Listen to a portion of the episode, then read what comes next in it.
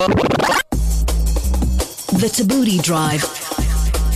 Weekdays 3 to 6 p.m. on 5FM. We've got a guest in studio. Don't you love it when we have a guest? Mm. Yes. Except we're going to do things a little bit differently. Okay. We're going to play Celebreoke and then you guess who the person we have in studio is. It could be anything. It Could be a musician, could be an actor, could be A stylist. a stylist, could be a comedian, could be um, anything. Someone a, a famous. stunt double. Could be, well, then then we wouldn't know them because then they're stunt doubles. It's someone you know. So let's play Celebreoke. Now this is a story all about how my life got twisted upside down. I like take a minute, sit right there, and I like to tell you how I became a prince of a town called Bel Air.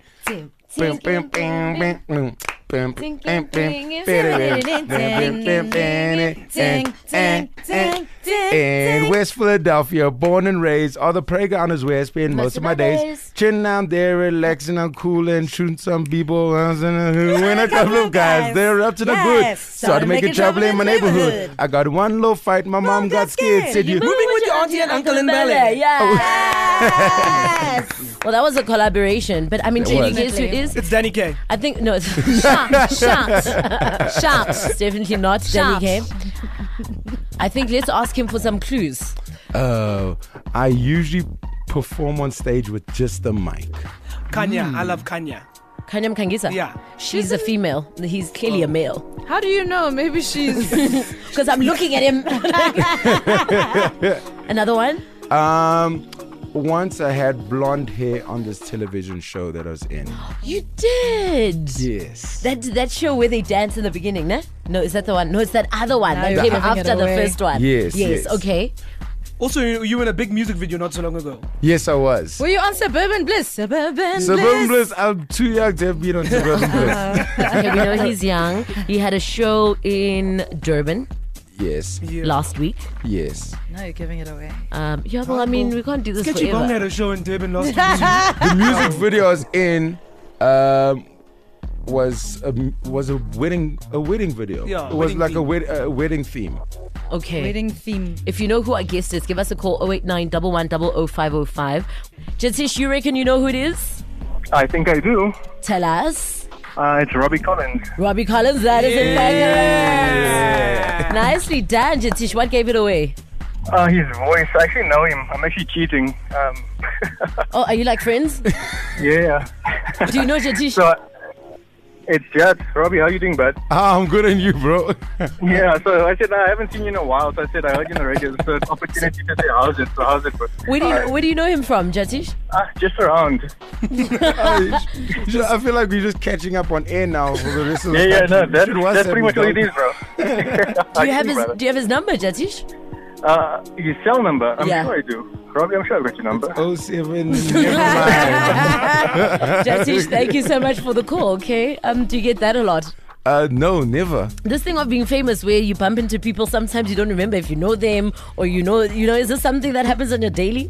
Yeah, you know, it, um, I sound so horrible, but a good save, like if you don't know a person's name, then you say Ixe or How you doing? my bro. What's happening? So good to see you. Oh my gosh, haven't seen you in so long. Hey, I but have friends and I don't know their surnames. Sure, It sounds bad because I usually sometimes also you know people by their Instagram handles. that's true. I mean, the last time you know someone's name and surname is from school, from mm, high mm, school, only because the teachers would call them that. But I mean, speaking of your personal life, about 99% of your show is centered around your personal life. Yes, it is. So you gather what info? This is content. So you're constantly looking for content. I'm, I'm, I feel like I'm a sponge in, in certain en- environments, and you just see what how people react to things, and also mm-hmm. your life experiences.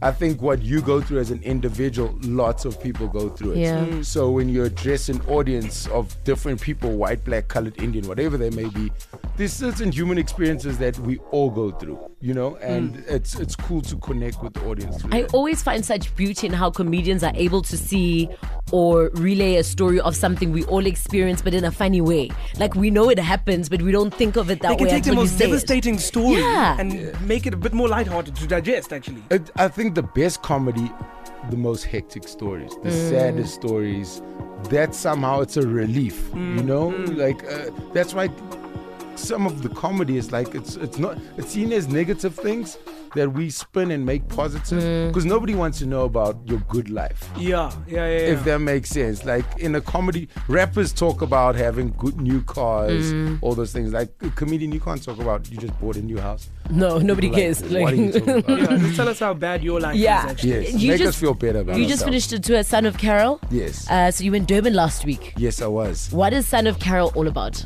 It was you. It was just me trying to identify who I was, and um, especially as a, as a colored man or as as a person of color in this country, people want you to act in a certain way. There's lots of stereotypes, and you're always fighting these stereotypes. Like when I go for auditions, they always want to make me a colored gangster. Always. Always a colored gangster. Never a, a, a coloured uh, Successful successful, business- Yes, there's entrepreneur. n- I'm never a colored lawyer. never, you, always, you always have to be something colored heavy. you Yeah. know? So then I was thinking about it and I was working all this new comedy material and I was like, at the end of the day, who am I? I'm a mother's child.